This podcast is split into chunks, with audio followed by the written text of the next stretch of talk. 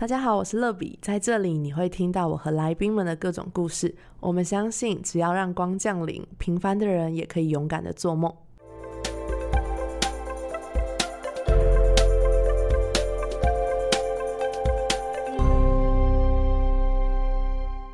欢迎光临，我是乐比。我想很多女孩应该都有一个同样的梦想，就是有一天可以拥有美好的幸福婚姻家庭，过着快乐的日子。但忍不住又想，幸福到底哪一天才会降临呢？这集的节目，我邀请到我非常非常喜欢的 Ginger God 品牌创办人凯特来分享她因为有耶稣迈向幸福的生命故事。让我们掌声欢迎凯特。嗨，Hello，我是金叉杠的凯特，我的品牌是金叉杠，然后这是我自己创立的品牌，里面都是我设计的文创商品。因为我是基督徒，所以我上面都会跟上帝有关。然后我希望可以借由这样的方式，悄悄的神的话语就进入到大家的生活当中。因为我觉得上帝真的是一个很棒的神，希望大家也可以认识他。真的，那我今天其实很感谢忙碌的凯特，因为创立一个品牌真的是有非常多我们没办法想象的事情要忙。然后他再一次来上，欢迎光临。那我先自首，这期节目其实是重录的，因为前几天我们其实已经录好音，但是我那天就是很雷，竟然忘记按下录制。不过也因为这个失误，让我们有机会可以重新整理这一集节目的整个脉络啊，跟整个架构，让大家可以听到更精确、更感动的生命故事。但还是要先跟凯特说声抱歉。不会，其实我还蛮期待的，因为那一天已经聊得非常开心了。真的，我觉得那一天算是我真实有一个这么长时间跟你很深入的聊天的机会。哦，对，那天我跟奶哥聊天的时候，他也是这样讲，就是聊了之后，可能会更知道我在别的地方讲的见证里面的一些。Detail 对，真的，因为看那个报道，虽然就觉得哦很感动，然后觉得哇生命很棒，可是真的是有深入聊的时候才知道，哦这些细节其实才是整个故事的精华。对对对对，所以谢谢凯特的包容，然后也很开心今天点进这一集的观众朋友，可能很多人都是 Ginger God 或是凯特本人的粉丝，那大家可能已经很熟悉的是他的福音商品。或是有看他的线动，会追踪木木上学记啊，或者是比较久以前的搬家装修，甚至是嘉义的思康。我个人是真的非常好奇那个思康是有多好吃，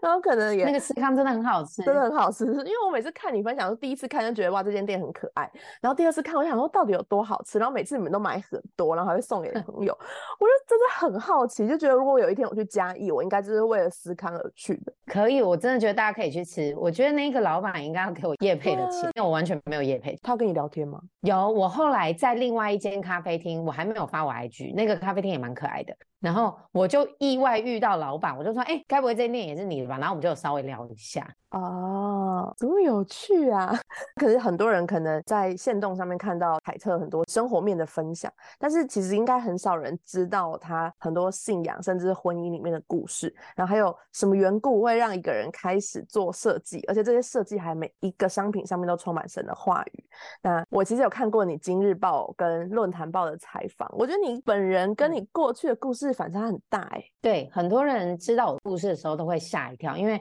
很多人会觉得我。我看起来好像很开朗啊，或者是现在的生活不会去想到以前竟然是这样。嗯，真的。那我觉得其实很多人看到你的外表这么活泼啊，幽默风趣，应该都觉得你在一个很健全然后幸福快乐家庭当中长大。但我知道，其实你有一段比较伤心破碎的成长过程，对吗？对，是我的小时候比较八点档一点。我在我八个月大的时候，我爸跟我妈妈就离婚，那我爸就带着我从台北回到嘉义，因为我的阿妈是住在嘉义，那我就从小跟我阿妈跟我爸爸一起生活长大。那在这个过程当中，我们家比较八点档的一点就是，我在我国一还是国二的时候，我们家中了乐透奖的头奖，就是你在电视上面看到这一期几亿几亿的那个头奖。对，我们就突然过很富裕的生活。可是我们在三年内，我们家就破产，然后那个时候就是经历很多的破碎。你要眼睁睁的看着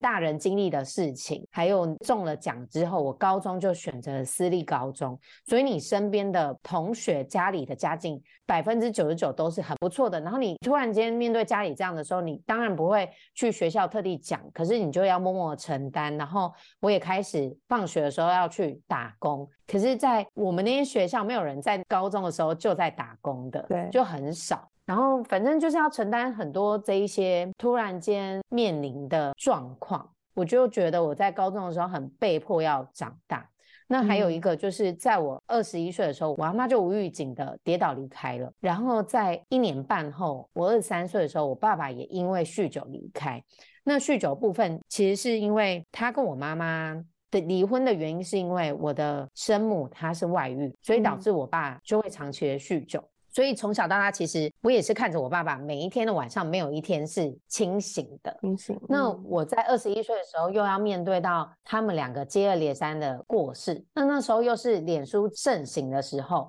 我所有的同学，因为我们那个学校是升学学校，所以我所有高中同学大家都去过超美好的大学生活，可是我却已经出社会要工作以外，我还要面对他们两个接连的过世。然后我嗯记得那个时候有脸书了嘛，所以同学们开始会想要去联络彼此。可是当大家联络我的时候，我都会故意不回应，因为我们那时候好像没有办法去跟大家，就是我会觉得我已经跟你们不一样了，然后我也很害怕大家去问到我家里的状况，或者是问我现在在干嘛，因为其实我过得不是很好。我大概目前前半段的人生大概就是这样。嗯，哎、真的是说八点档也不为过、哎，就是你的人生真的发生好多事哦。就是中了头奖，然后结果其实是一个噩梦，因为很多人会以为那个是一个祝福，可是后来其实我还情愿没有中，因为我们就会安安稳稳的，然后这样子过生活，而不是像那个时候，其实我阿妈还气到就离家出走啊，然后我回到家家里一个人都没有，因为我爸他们就要去处理债务的事情，然后我就要从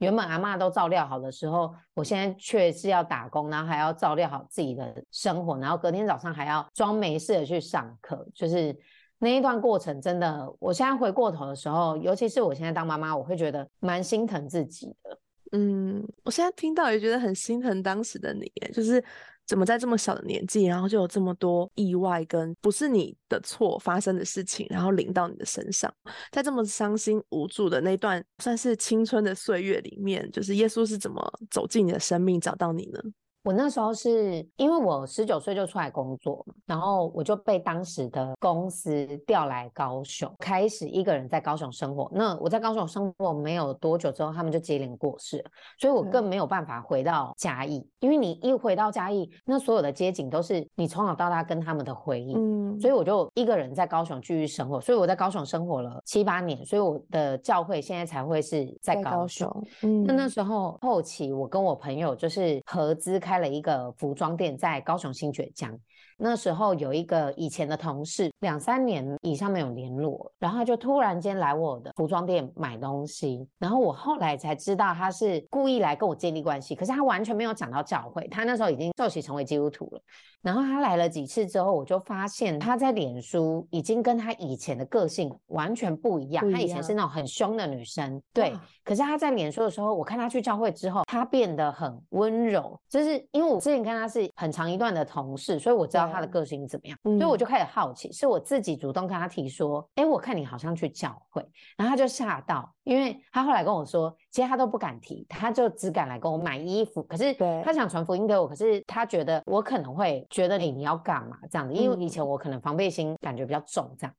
然后后来我就跟他提之后，他就说那改天你可以来看看，所以我就跟他去了几次。那时候其实还有一些事情，就是不止我阿妈跟我爸爸接二连三的离开，那后来这个诅咒就是一直延续到我的家族，就是我的阿伯他们家，可能阿姆就突然就是诊断出有癌症末期，然后嗯我的堂哥他就洗澡洗到一半，他就突然过世了，就是突然就倒下就过世了。嗯，然后就接二连三这种亲人的离世，然后还有一些可能贫穷等等的这一些的噩梦，好像就一直蔓延在我们的家族当中，接二连三发生，就发生很多事。所以那时候其实我有一种心态是，我对传统的信仰开始不信任，因为我嗯的家人是拜很大的，然后在当时的情况那么无助的时候，他们会去求神拜佛，然后对算命，这我都觉得很正常。只是我陪他们去的时候，得到的结果都是需要我们再花更多的钱去，例如说用坟墓或者是捐款等等。对，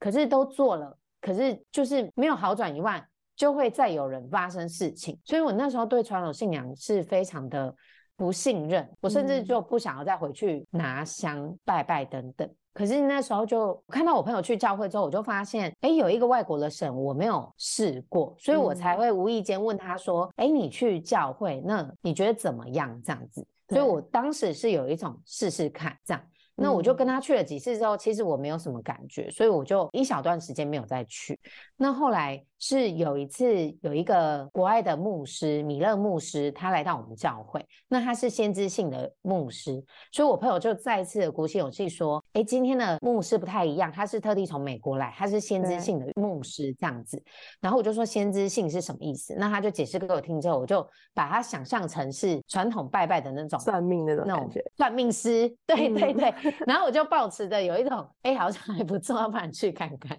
对的一种心态，那结果去到现场的时候，那一天人非常多，就是我记得我们整个主堂都塞满，然后旁边的副堂、楼上的副堂都塞满，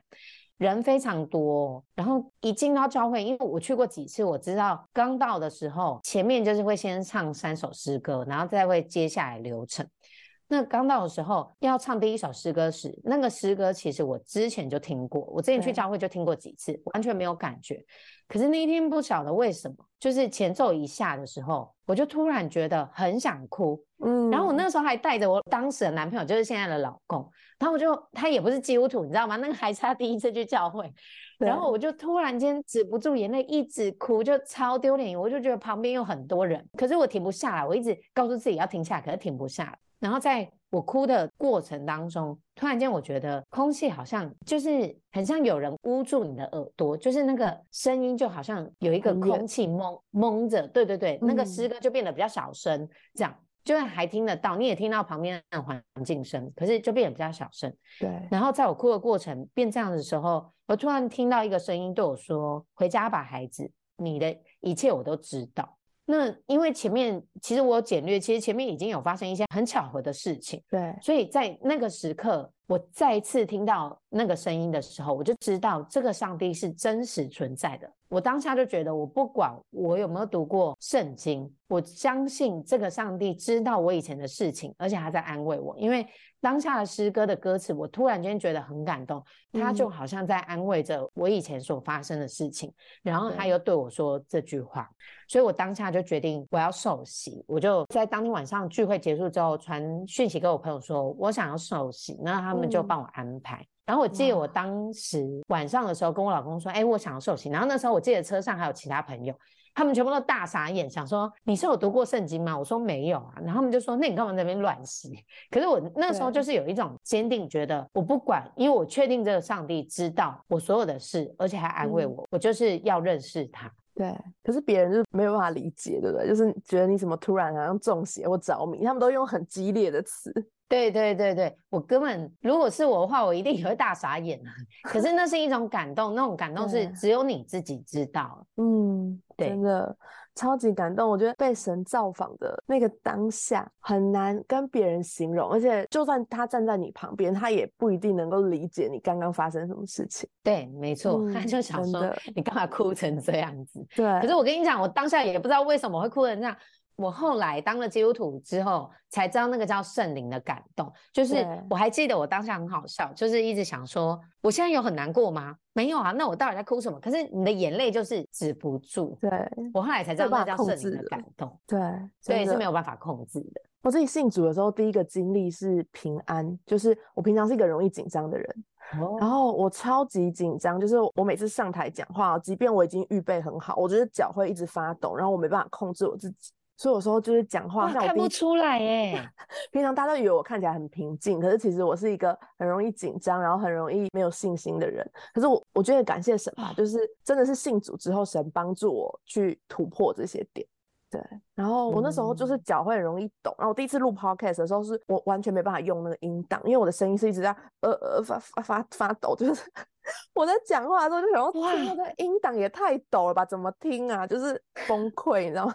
对，但是完全很难想象，很难想象，是不是？然后我当时第一次经历神的时候，是我妹妹要开刀，就是我小妹她是一个身心障碍的小孩，然后她跟我差十岁，然后在我十八岁那年，她八岁，然后她开了一个很大的刀，然后那个成功率只有百分之五十。然后那天晚上我超紧张，可是当我祷告的时候，我就感受到一个从未有过的平安，就是你平常是一个很紧张的人，可是你那天突然很平安，而且你有一个确定。就是有个确据，你相信耶稣会救他，然后你就再也不害哦怕了。嗯，我懂，我懂。对，然后这个也是好难跟别人形容，所以我刚刚听到你就是遇见神的那个被神造访的经历，我就觉得超感动，就是真的好像每一个人真的遇见耶稣的时候，他一定会让你有一个独特的经历，对，对，然后是你自己知道的。而且我跟你分享一个酷的，就是你刚刚不是说是米勒牧师吗？就是对嗯他在我生命当中也很重要、欸，哎，我刚刚讲到米勒牧师的时候，我不知道为什么心里想说，你会不会也认识米勒牧师？我可是我们上一次录的时候，我是没有把这个牧师的名字讲出来的。对对对，对，就是我其实还没有做乐比的时候，他有为我祷告。就是他刚好来我们教会，其实他是去新生命小组教会讲道，然后因为我们教会跟新生命小组教会就是蛮有连结的，所以刚好那个米勒哦。牧师跟另外一个牧师，就是他们两个先知就一起来台湾，然后在新生命待了几天，就说他们还有三天空档，然后就问我们教会要不要来，因为我们教会其实是一个一百多人的小教会，所以其实这种大先知通常都会去大的教会嘛，然后可能小教会会一起嗯。过去参与，但不会专程来小教会。就那一次他就来小教会，然后我们牧师就在他来的前一天就是说，哎，就是这两位牧师都分别会为六个人祷告，然后大家可以预备心，就是他们会为，就是他们那天会有感动，可能会为一些人祷告。然后就嗯我记得那天聚会完，就已经很感动，可是牧师就突然把我拉到隔壁的副堂，然后就说牧师要为我祷告，我就哇，我想说是我吗？然后六个人呢、怎么会有我？然后我就去，然后我就是排到第六个，就是最后一个。然后那时候他就为我祷告，其实就讲英文，然后我又把它全部录音，然后后来回家还把它翻译。然后那时候其实全部的内容都还不是我当时经历的事情，就前阵子我就整理那些内容，是二零一七年的事。然后有一些事情就是现在已经正在应验中，然后就觉得哇超级感动，超级酷。然后你刚刚讲到他的时候，我就说，我就觉得我每次跟你讲话的时候，都觉得好像神又提醒我一些可能他曾经对我说事过的话，情然后鼓励我，叫我要坚持下去。哇！对因为我刚刚讲到的时候，我不知道为什么就心里想说，该不会你认识他吧？这样，可是我也没想太多，就讲嗯过去，因为我上次真的没有提到他，真的没有提。到，对嗯神自己的预备，神现在就在这里，对，自己每次录音的人自己最感动，然后最被造就的感觉。对，没错，嗯，其实也蛮好奇，就是你刚刚那段故事里面有提到你带了当时的男朋友去教会，嗯，就是现在的老公，对，嗯那你们是高中同学，我记得上次你有跟我分享，对，但是我们高中完全算是不认识，就是彼此知道对方是谁而已。嗯我们是长大之后才透过脸书认识的。对哦，所以长大之后，然后那时候你刚刚说脸书很流行，然后大家互加，然后才跟他嗯认识的。可是我觉得我是误加他，因为我一直以为他是我的社团学长，因为他跟那个学长只差一个字，他们的名字哦只差一个字，然后可能就误加。因为那时候脸书很流行的时候，你真的就是不会很认真的审，你就是会觉得啊，那这个是同学，然后就加加加加加加这样，然后就也都没有密过彼此。然后好几年之后，是有一次我就发现跟我很好的一个地理老师，然后。他就是在他那边留言，然后我就注意到他那一篇文章，就觉得怎么这个男生怎么讲话那么好笑这样子，然后再连过去看他其他的文章，就发现这个人很幽默。他的幽默不是那种讲笑话的幽默，是他发自内心是一个很幽默的人。然后我就嗯被他吸引这样子，然后就给他暗赞，然后后来他就找个理由来密我，然后我们就这样认识了。那你有问过他为什么当时会密你吗？他就觉得我很漂亮，哎、我觉得听众就是要听这一句、哎就是很八卦，这就被下成那个新闻标题。对对，就是还好。今天这一集的标题就是他觉得我很漂亮。对我老公觉得我很漂亮，对对对，这一这一段我也要拿去录在我的节目里。对我觉得好好笑。对，那我一开始你突然问我这一句，我整个慌掉哎、没有，我一开始以为是 你，就是先看到他外表，就是暗恋他，因为你的 IG 里面很长，就是我就觉得你好像是你老公的小粉丝的感觉，哦，没有没有没有，不是，是他先成为你且我跟你讲的粉丝的。嗯，也没有哎、就很自然而然的。他如果是一副粉丝的样子的话，我反而会觉得不自在。我们两个应该就不会现在哦结婚。对对对，对，他就是很自然的跟你在聊天，然后他也是很做自己。我的做嗯自己不是说讨人厌那种，而是他很自然的表现出来，这就是他的自己。所以我就被他这样的个性吸引，因为很嗯多男生有时候就会想要很努力的使出浑身解数的弄出，你知道，可能努力讲笑话啊，或者是很努力的，可是你都知道那不是他原本的样子。对对对对，可是他跟我嗯聊天的时候，他是非常的自然而然的，然后我就觉得跟他相处很舒服，那我们就开始从朋友，然后聊天聊天，然后就决定要在一起这样。嗯，而且我觉得你们最让人羡慕的点，是因为你们一起在服侍神。可是其实这个过程不是那么的顺利，因为是我嗯先认识上帝，对，你们是两个人都还没信主的状况下就先结婚了，对不对？对，应该说，因为我们两个聊天不到一个月，我们就决定要结婚。一个月吗后来，对我跟你讲，我们真的是到结婚之后，过了一阵子，我才把这个故事讲出来。因为当下我们都觉得别人一定会觉得我们是疯子，对，因为我们以前会觉得这种行为很像疯子，就是别人会觉得你是不是没有考虑好，所以我们就默默的，我们就在聊天的过程都还没有说要在一起哦，可是我们就每一天会聊天，然后嗯，我就默默的觉得，天呐，他就是我要嫁的那个人。然后他也默默觉得，我想跟这个人结婚，因为心哇里面你有时候就是会，你认识了很多异性之后，你有时候就会，呃，例如说我喜欢有自己个性的人，或者是他的价值观应该要怎么样跟我一样，那你就一个一个打勾之后，你就觉得天呐，就是他。所以我那时候我们都彼此有这种感觉，所以我们在有一次聊天的时候，我们已经忘记是谁先提出说，其实我想跟你结婚，然后想不到对方也是这样说，所以我们认识一个月左右，我们就已经心里觉得要结婚了。只是我们嗯要筹备婚礼需要一年的时间，因为当时你还要订餐厅啊等等的，所以交往后的一年后结婚的。嗯，对对你知道为什么会想问这个吗？就是因为我自己是十八岁的时候来到教会，然后十九岁的时候受洗，然后我们教嗯会主要是青少年为主，就是大部分的人都是跟我年纪差不多，或是比我更小，嗯，所以大家都是几乎没有婚姻状况。我们全全教会只有除了牧师，就是那种年纪比较长的长辈之外，只有两对夫妻。哦，对，然后所以我们大家都一直，我觉得我们这个年纪的人都会一直在想，我们要寻找另一半。然后，但是我们已经信主了嘛，所以我们已经不太可能去跟非基督徒交往。就是你现在回想看，如果你是现在才信主，你还没结婚，你应该不会去想要找一个就是传统信仰或是一般路人，你可能就是会想说，哎，在教对会里面找一个，或是先设定第一个目标是他要是基督徒，不然我们就不可能。所以大家就会觉得说，我们的机会很少，可能也不一定会遇到合适的，因为大家都已经一起长大十年，我们就是好到像亲兄弟姐妹，然后会互相帮忙。所以你完全不敢想象你会跟他结婚，就很可怕。我没有人这样想，然后可是大家就会对婚姻既期待又害怕。我觉得我自己身旁很多这样的朋友，嗯，所以嗯你们那种情况真的会彷徨。嗯，对，真的。但是我又听到你的故事，就觉得很特别，是你信了主，然后我周遭有一些朋友是做品牌的，然后他们也是妈妈，那他们也是自己信主之后，他们现在很努力想要传福音给他们的另一半，但他们就觉得很难，因为他认识你的时候你也不是基督徒，可是有一天突然被神感动，你变成基督徒之后，可是你很难去改变你的另一半，然后可是你很特别，是你跟你老公是一起很认真在服侍神，所以我很想要问说，就是他当时也还没认识神嘛，后来你们之间发生什么事情？为什么你的先生也会信主，然后跟你一起到教会呢？我可以懂那种，当你先认识神，你要再拉另外一个人的时候，非常的困难，甚至有时嗯。候我可以懂他，或许会有一种失落，是我们认识的时候，你原本不是这样的，你原本是不认识上帝的，对，或许在他的眼中，他会觉得是你变了，可是，在我的嗯。眼中，我只是觉得我认识了一个很棒的上帝，你是我最爱的人，所以我想我也想跟你介绍，对我想介绍给你，对，我没有什么很多的想法是什么，我想要传福音，因为这是使命什么的。这个当然是我们门徒的使命。可是你对于你亲爱的人，你真的是非常单纯的想法是，因为我想要让你认识啊，就像是你就会想要介绍自己的爸爸给他这样子。嗯，没是错，当下的他绝对会抗拒。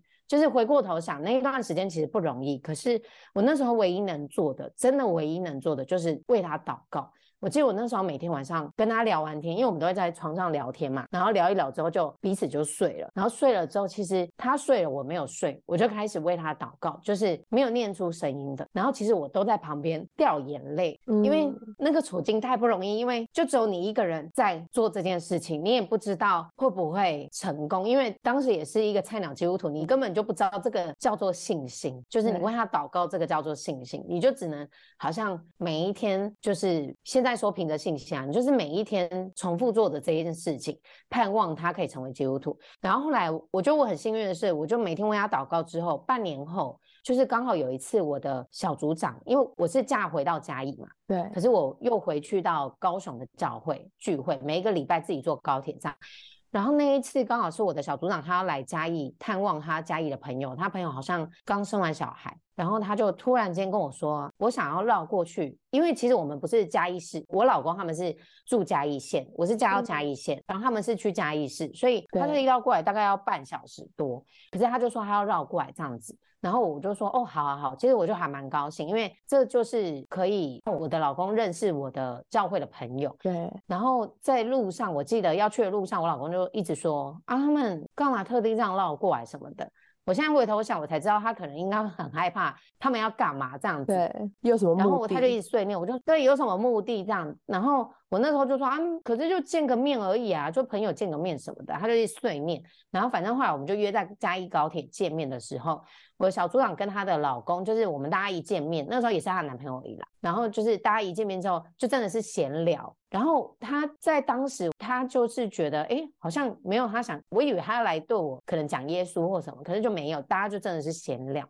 然后在闲聊的过程呢，我的小组长就刚好知道他是我们高中的篮球队的校队之一，这样子，嗯，他就突然说，哎，教会说要办那个篮球比赛，在明年的什么时候？那个时候年底，他说在什么时候这样子？他就说太棒了，我们小组竟然有校队，那你一定要帮我们小组出去比赛这样子。那我老公当然就很高兴，因为篮球就是他很喜欢的一件事情，嗯，所以就邀请他成为我们小组的比赛的其中之一这样子，嗯。然后我记得去比赛的时候，一整天比下来，就是他回去的路上，他就跟我说，我以为今天会有人找到空档会跟我讲耶稣，对。然后我就傻眼，我就说大家都在比赛，哪有时间跟你讲耶稣？因为大家就真的是对，就是教会就真的是办了一个篮球比赛让大家运动，可是我没有想到他竟然防。备心重到以为就是会会讲耶稣什么的，就没没有完全没有。然后因为中间还会有中场休息什么，然后大家就要吃饭，然后就一大群人就约在附近的店家，然后走去吃饭，然后没有一个人讲到耶稣，就是在聊说刚刚比赛怎么样，什么什么什么的。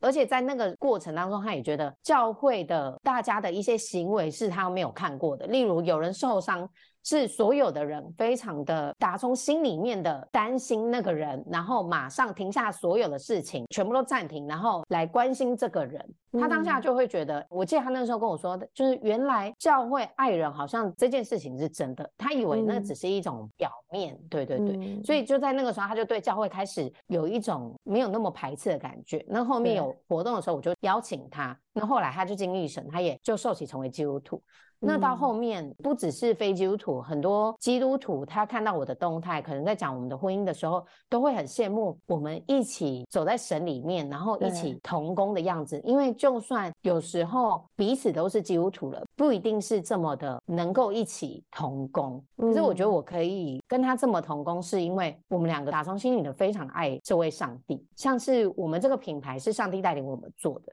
对，那我们就会有一种出任务的心，就是会觉得这是上帝交托给我们的，我们要一起把它弄好。而且在做事情的过程当中，我们都是一起祷告，交托给上帝。如果没有交托给上帝的话，在这个过程当中，你会有你的意见，你会有你的想法，我有我的想法，我觉得怎么样？可是，当我们全部都交付给上帝，决定者就是上帝。我们一起祷告印证的话，我觉得就比较不会有那样的摩擦。而且在这过程，其实我觉得我学到一件事情，就是为你的遮盖祷告。因为丈夫就是妻子的遮盖，那我就会学习尊重他，然后为他祷告。像是如果我要决定一件事情的话，我不会去觉得说你的想法跟我不一样。而是我会跟上帝祷告说，他是我的遮盖。那你感动他，例如说你要让我们进柜的话，你也感动我的老公，他也是这样想的。那我就知道这是你的旨意。对对对，所以我们在讨论事情的时候，我会非常尊重他的想法，我会很想倾听他的想法，因为我已经祷告。交托给神，然后也希望是你说出来的话语是有神的旨意，而且我也会为他祷告，成为我们家很美好的遮盖。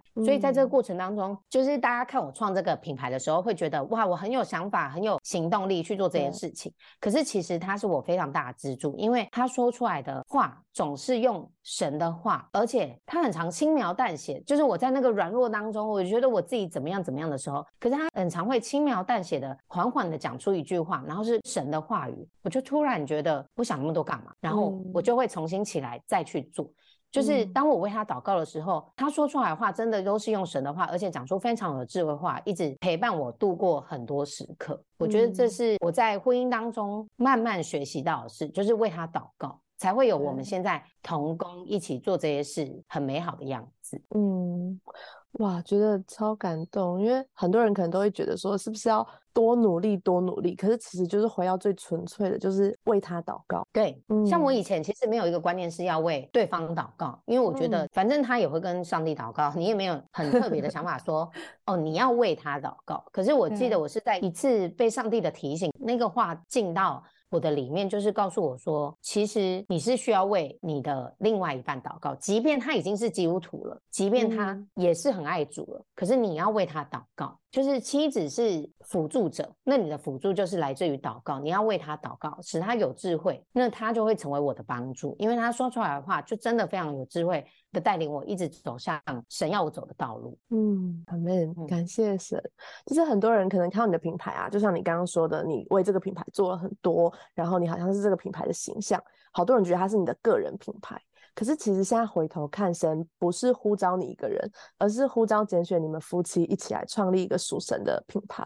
对，对我一直很被你的品牌吸引的其中一个原因，就是因为其实你的商品其实我可以在很多地方买到，可是你的设计跟你上面的经文是我在其他地方买不到。我觉得那就是这个品嗯牌最特色的地方。那我想要知道为什么你会想要创立一个所有的东西都要有神的话语的品牌？其实是上帝的带领，因为我刚开始就是我前面其实我受洗之后，我就对刚好嫁回去嘉义，所以就是没有稳定的在高雄聚会了嘛。可是当时我就觉得，嗯，这样很棒，就是其实我也没有想要聚会，我就只是觉得，哦，这上帝很棒，我就受完洗我就要走了这样子。嗯，那后来其实我就经历到一个很大的低潮。那当时上帝就是帮助我再一次回到教会，那我就真实的真的是完全的经历到上帝他的帮助。那我就开始每个礼拜这样子坐高铁回到高雄的教会去聚会。所以当时我是非常渴慕神的，因为我真的经历到他了。对，那我记得那时候就是单纯在台下，我听到牧师的信息里面有一句话是：“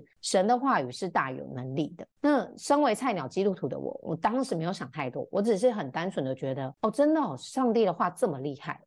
那我就突然想到，因为那时候我在做服装嘛，我实体店就转战做到网拍嘛。那我已经没有实体店可以接触到客人，我就单纯的想说，设计一些小卡片、小礼物放在包裹里面送给客人。那既然神的话那么有能力的话，诶，那我上面的设计改成跟上帝有关呢？因为我觉得这嗯上帝真的不错啊。那对，顺便就介绍给我的客人们，这样或许对他们有帮助。所以我就这么单纯的做了这件事。然后去后面神的带领是我们教会是有办幸福小组的嘛，对，然后我的小组长就跟我说：“哎，那这一期你办幸福小组，那幸福小组就是办了一个非常简单的活动，就是在某一个人的家里，然后你邀请微信组的朋友来到这个聚会当中，那大家会简单的讲，例如说今天是我讲说我怎么认识这个位上帝，让微信组的朋友可以认识这个上帝。对，那这个活动里面就是会送一些小礼物给大家，对，就是一些小礼物。那当我在筹办的时候，我就发现往年大家送的就是真的就是一个普通的小礼物，就是实用的小礼物，可是跟神完全没关系。那那时候的我已经默默的做了一些东西送给我的客人，是跟神有关的。我就是跟我的小组长说，哎，那还是我可以拿我做好的这些东西，也在幸福小组送给来参加活动的新朋友。然后我小组长听到，他就说，哎，我觉得很棒，哎。好好好，这样子，然后他就突然跟我说，那还是你要卖这些东西，因为我们教会就是发行幸福小组的教会，所以所有人都在办幸福小组。他就说这个一定很多人需要这个东西，可是我当下的我就想说，疯了，谁要买啊？就是因为当时几乎是没有这个产业，所以没有办法想象这件事，所以我就不把它放心上。结果那一阵子就是不约而同的，身边的人就会讲到类似的事情，我就开始觉得很奇怪。那有一次我就是去上门训课程。那就是我那一堂课的牧师，他就在中场休息的时候，突然间我看到他在看下一堂课的讲稿哦，可是他就突然转过来跟我说：“哎，乐乐，你呃，我教会的所有人都叫我乐乐，这是我在教会的小名。”然后他就说：“哎，乐乐，你怎么没有想过要设计东西来卖啊？”然后我说：“设计东西，因为前面已经有一些巧合，所以我就想说，该不会他在说福音商品吧？”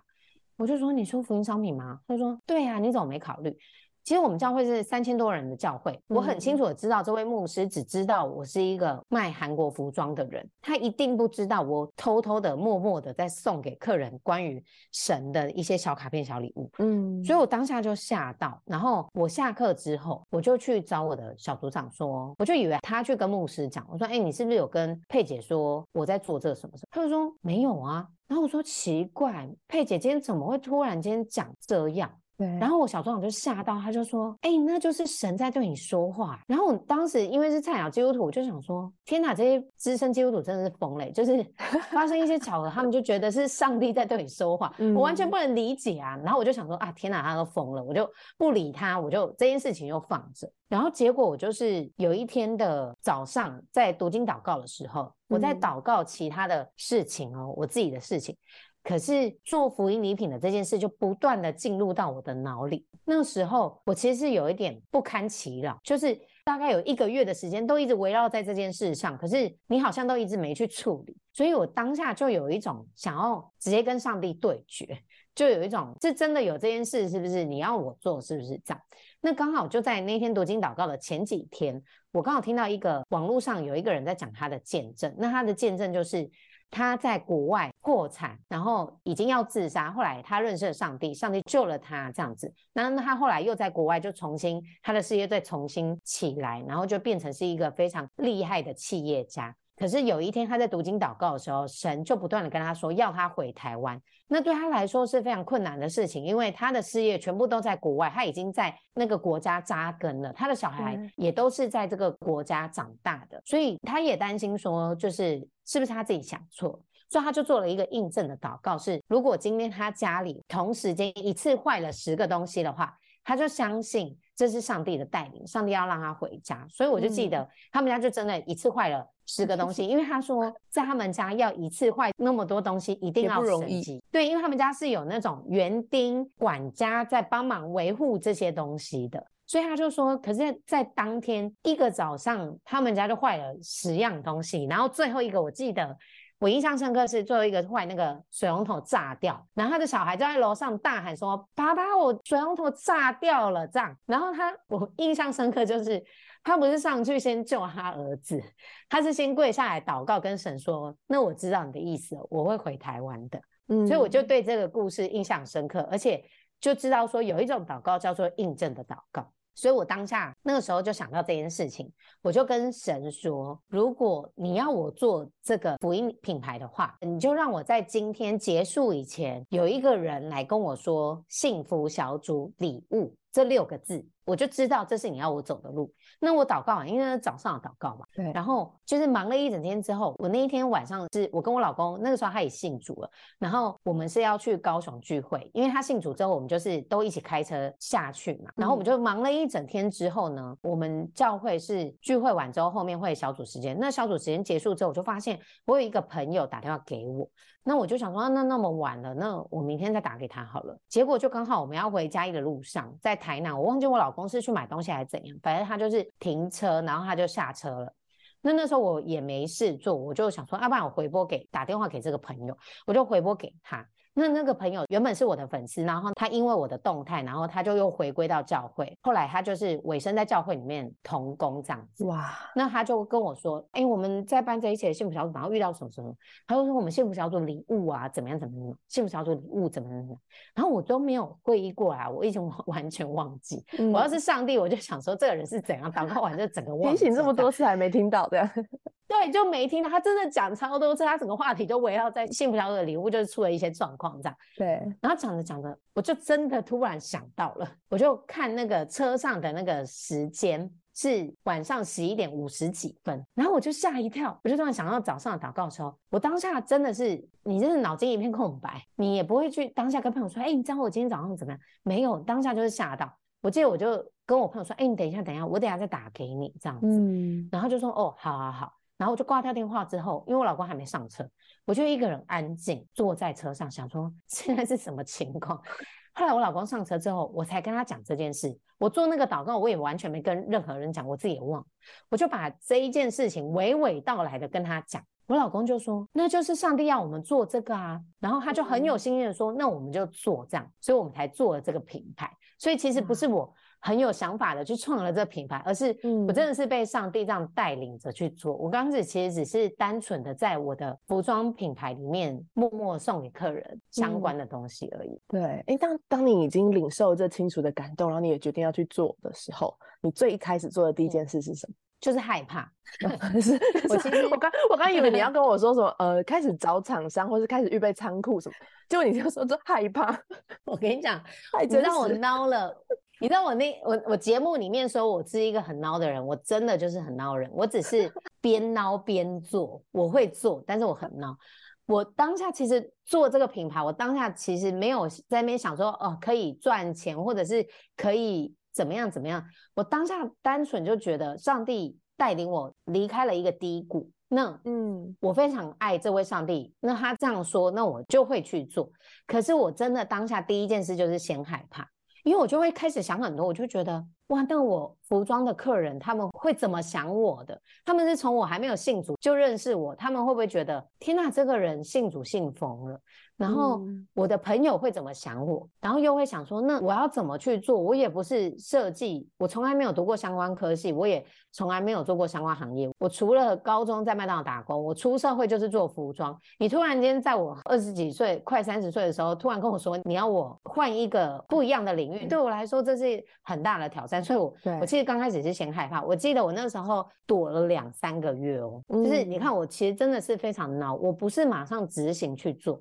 我。是先躲了两三个月，然后我记得到后面，我一直告诉自己，上帝应该不会使用我了，因为我躲了两三个月，他应该就选别人做这件事情了。然后一直到。有一次在聚会的前面，在唱诗歌敬拜的时候，上帝就跟我说：“孩子，其实我还在等你。”然后当下我真的泪崩，就是真的，真对我当下真的是大哭哎，就是会觉得哇，我这么的软弱跟没用，可是你却还在等我。然后当时的我，我的属灵成熟度是，我会觉得神他只会要赶快完成他所预备要做的这件事。嗯，就是如果你不做，那我赶快找别人，可是他却在等我消化我的情绪，所以当时我是抱持了更感动的心情。然后我就开始去做这件事，那就开始说真的，我完全没在这行业过，所以我就是想到要设计什么就上去用。所以就是后来我认识了很多福音品牌的主理人之后，其实有一个主理人就跟我说，我觉得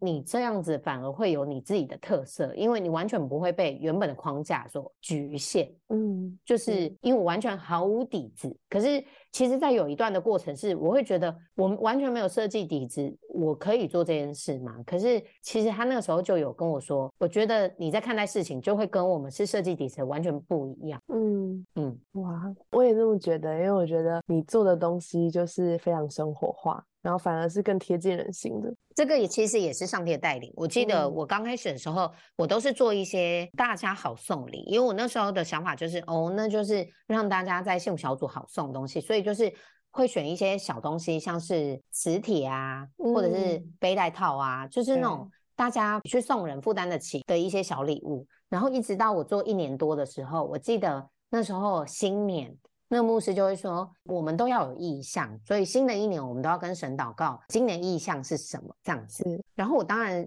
就是会为自己祷告自己的今年的命名跟意向。可是我就想着，哎，我的品牌好像也可以来求一个意向啊！我从来没有为我的品牌求意向这样子，我就跟神祷告说，哎，那个神，你对我们。品牌新的一年，你有什么意向要告诉我们？然后他那时候就跟我说，走进所有人的生活。嗯，然后他还强调说，那个所有人是包括非基督徒。对，所以当时的我就开始觉得，我的构想方面就是在想说，我要怎么样设计是让非基督徒的人也会喜欢。然后这一些神的话就这样子进入到他们的家里面，进入到他的生活，进入到他日常的生活当中，可能他。低潮的时候，转过去看一个杯子，然后上面的话就在鼓励他，所以我才开始设计了这么多跟生活有关的东西。嗯，我觉得那创作理念真的超级棒的。其实我上一次就是跟你录音之后，然后我一直很被你刚刚分享那句经文打动，就是神的话语是大有能力的。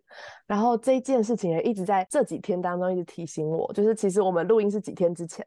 然后我就突然觉得，好像我们常常在生活当中会很害怕拿出神的话语，觉得变得很宗教或是很硬。可是当对对对这个东西进到生命当中的时候，其实是让我们的生命大有能力。然后我就觉得，好像被这件事情提醒哦。而且他在给我这个意向的时候，他让我想到一件事，是我不是说我前面有一个低谷，后来我才真的开始回到教会聚会。对他让我想到一个画面，是我当时在低谷的时候，其实是我哭的痛哭流涕的时候，然后我就转过去，刚好看到书架上有一本书，是已经忘记是哪个朋友，因为你一你一受洗就是超多。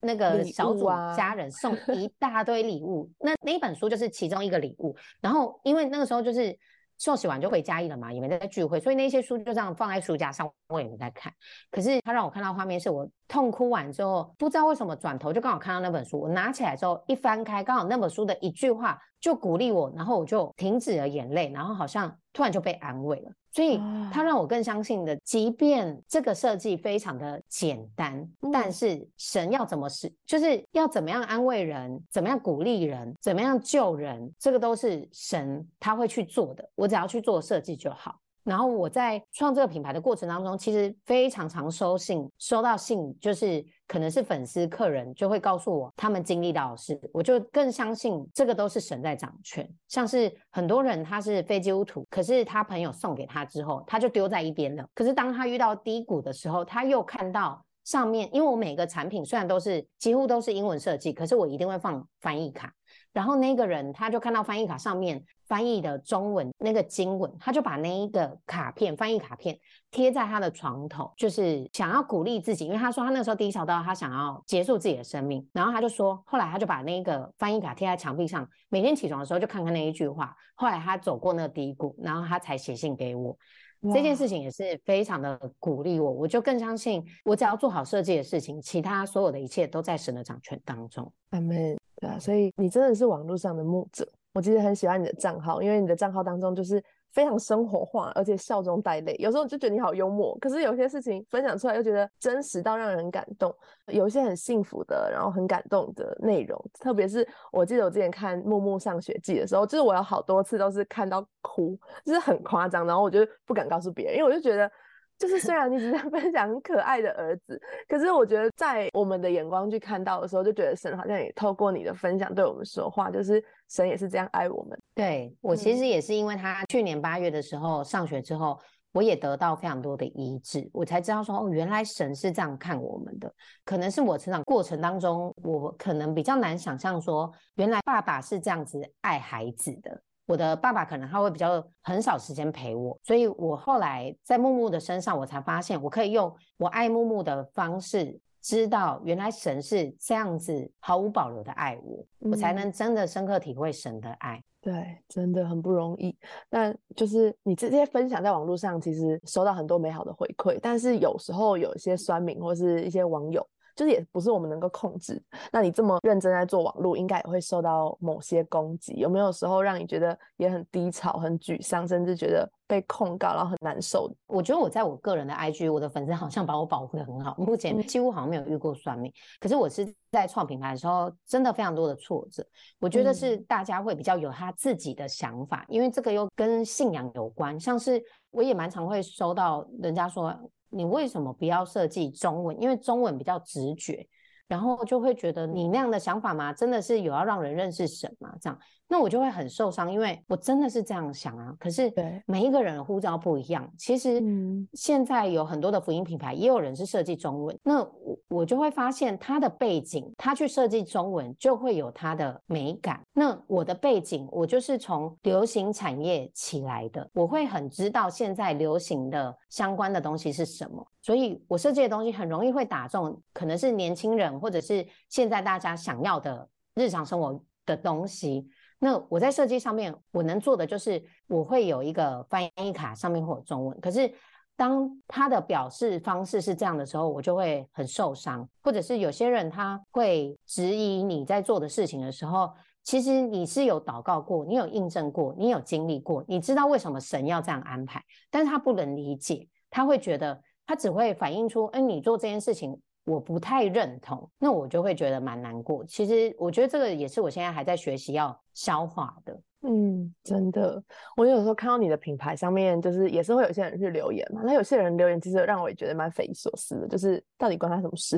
可是他们就是会针对 有信仰的东西，然后来一些，我觉得是发表一些自己的想法吧。其实他们没有想到，他们轻描淡写说出一句话，可是其实对于创作者来说是很大的伤害。对对对，就是大部分的人在讲这件事的时候，他会认为他是好意的来提醒你。我曾经有遇过一次是。他认为我们的品牌名字不符合真理，那我很认真的要跟他解释我经历到的。其实我们的品牌名是有神的美意的。那我很认真的在跟他说，因为其实金卡是我阿妈的名字，然后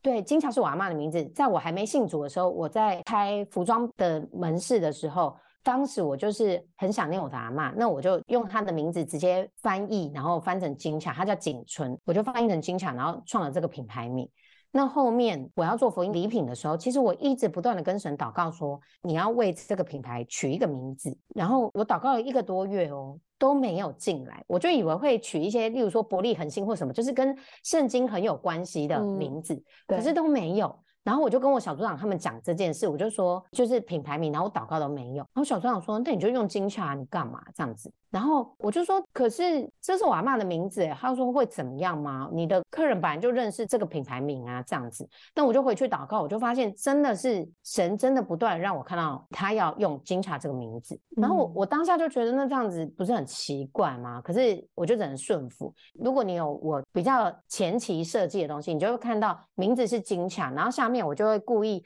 用了一段有点副标来说：“哦，这些礼物是来自于神。”我就一定要。想要你知道神跟这个品牌名有点，就是他也在这个品牌名字里面，所以我就故意用了字标。然后后来越来越红之后，就当然就会有很多的粉丝说：“哎，那请问金卡这个名字是什么意思？”那我就说那是我阿妈的名字。那很多人就会开始一读不回，甚至我在想，他们可能就会想说：“天哪，你是在干嘛？”你怎么会福音品牌？然后你用你阿妈的名字来取？嗯，后来我就有一次跟神祷告，我就说：你为什么这个福音品牌你要我用沿用原本的这个名字？后来他就跟我说：其实金卡就是代表你以前还没有认识神的时候那一段伤痛。然后我才想到，对我们家不是经历破产，然后经历各式各样的事情嘛？可是最让我伤痛的是我阿妈的离开这一件事情，让我就是很大一段时间都没有办法。释怀，因为他就是我最重要的人。然后他就说，其实金卡就是非常能代表你以前还没认识神的时候的一个名字，那个时候的伤痛都可以用这个名字来代表。那有了 God，就你的生活、你的生命完全变得不一样。所以这个福音礼品其实就代表着我把你从以前那样的状况救回来，你有了现在的生命，那个生命是丰富到你可以去祝福别人的。哇，当下的我。超感动，因为创了品牌一年多之后，我才知道原来神是这个用意。可是我也知道为什么他在一年多后才告诉我，因为一年多后，我那时候已经开始接很多的分享了，就是我已经把这个品牌创立到人家知道了，然后我开始在分享了，所以他才来告诉我这个品牌名字的用意时，我才能这么的懂他的心意。那那时候我就开始要注册商标。我就把它改成金巧告，就是把他们两个都摆在一起。当我遇到有些人他认为的真理来告诉我说，他觉得我这个品牌名不符合真理的时候，我很认真的在跟他讲这一段故事。我以为他也会很感动，可是他完全不听。他就是说，反正我就是觉得你不符合真理。当下的我就会非常的难过，因为我觉得我跟神的这一段故事会让你很感动，或是我以为你会改变你的想法，可是他依然坚定的觉得，而且他后面是有点不客气的，一副觉得我很像我是一个不符合真理的人去做这件事。嗯，然后他的控告会让我觉得很难过。对啊，所以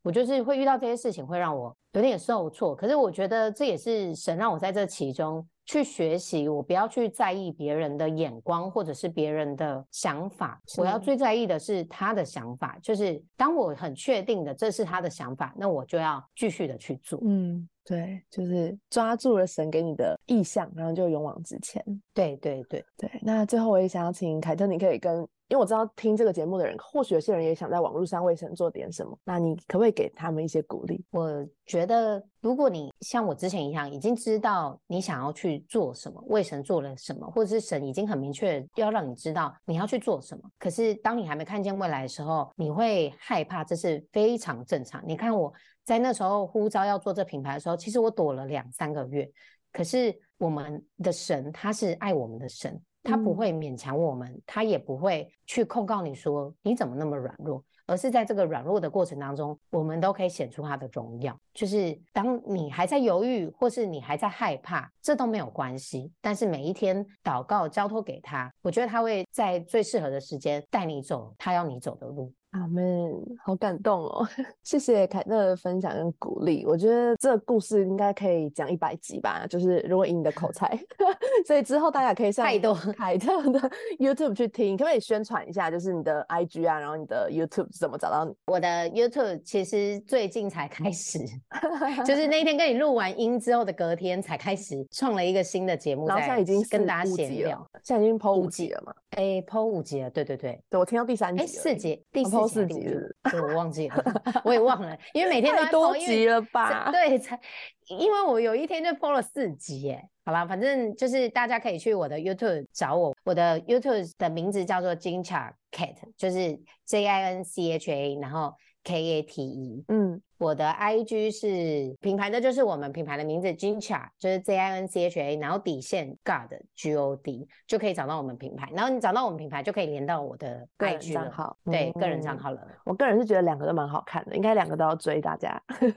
谢谢大家。好，那我最后也要为凯特抽一张恩典卡，虽然我们上次有抽，可是我觉得今天祷告就是今天的感动，就今天抽。好。今天的标题是“梦想在神的手中”，然后上面有一段经文是以弗所书的三章二十节。哎，这根本就是你刚刚鼓励大家的那个 ending 的那些话的话。对，而且我们上次没有成功的那一次抽的，其实也跟我讲的内容也很像。天哪，对，就是那一天的编排其实比较符合那一天，然后今天抽到就是符合今天的。今天的，对对对，因为内容有点不太一样。内容不太一样，这一次的是以弗所书三章二十节，上帝的能力运行在我们里面，能够丰丰富富的成就一切，超过我们所求所想的。哇塞！哎，我翻过来的时候又被神吓到了。翻过来的内容是：你的心中一直有一个梦想，但你不知道自己的能力真的能做到吗？你可能也害怕和神祷告，因为从小到大没有真正做好一件事，这样的想法一直盘踞在你的脑海中，令你无法勇敢前行。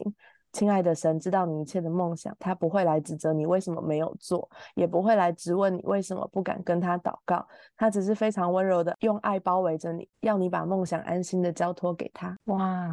好感动哦！那个经文卡的内容就是一定是神透过这个节目要祝福我们两个，然后还有祝福所有听到的人。对，没错。对，其实我有时候会想说，我做这些东西到底要干嘛？就是有时候会觉得，真的有人听吗？虽然我知道有人在听嘛，但是就会觉得他们真的会，就是真的有对他们有帮助吗？或是会不会只是我，只是自己想聊天，然后就这边录的很开心，但是没有帮助到别人。可是我觉得我今天看到这个的时候，我就觉得神自己会工作，就是就算没有帮助到别人，也帮助到我自己了。对，没错，嗯。真的，神一定有他的美，好感动哦！真的，对，神一定有他美好的旨意。那今天就是上次我是请凯特为大家祷告，但我今天想要为这个 Ginger God 这个品牌来祷告。好好，那我们今天的最后呢，就请邀请所有听众朋友可以一起闭上眼睛，那我们可以一起为 Ginger God 这个品牌来祷告。但我相信神的祝福不会只停留在一个人身上或一个品牌，他也是祝福你，也是送给大家的。亲爱的耶稣，谢谢你让我们今天可以一起来到你面前来祷告。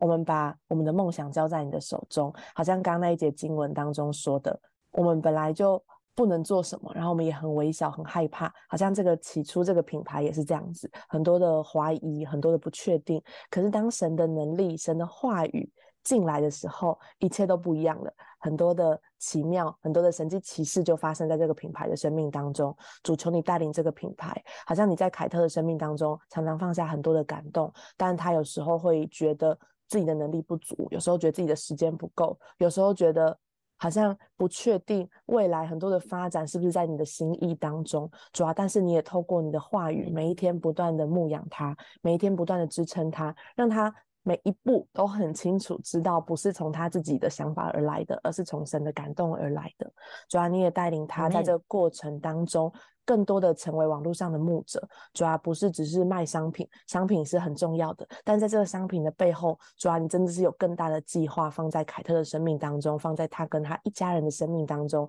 透过他们的家，透过这个品牌，要祝福这个世界上许多或许跟他过去有一样遭遇的，或许是。生命当中也一直在寻找真正爱情或是幸福家庭的，或许是要祝福在很多软弱、脆弱，或是不知道生命意义方向的。主要，但是透过神的话语，透过凯特所做的一切事情，即便有时候只是一张照片、一个微笑、一段语音或是一个影片，主要你好像都能够释放你的爱在这个世界当中。谢谢主，主要你亲自保守凯特的心，胜过保守一切，让他所做的每一件事情真的都有很深的确据。我们这样祷告，奉耶稣的名。阿妹，阿妹，谢谢你，阿妹，谢谢凯特来上我们的节目。那我们这一集的节目就到这边，我们下次见，拜拜，大家拜拜。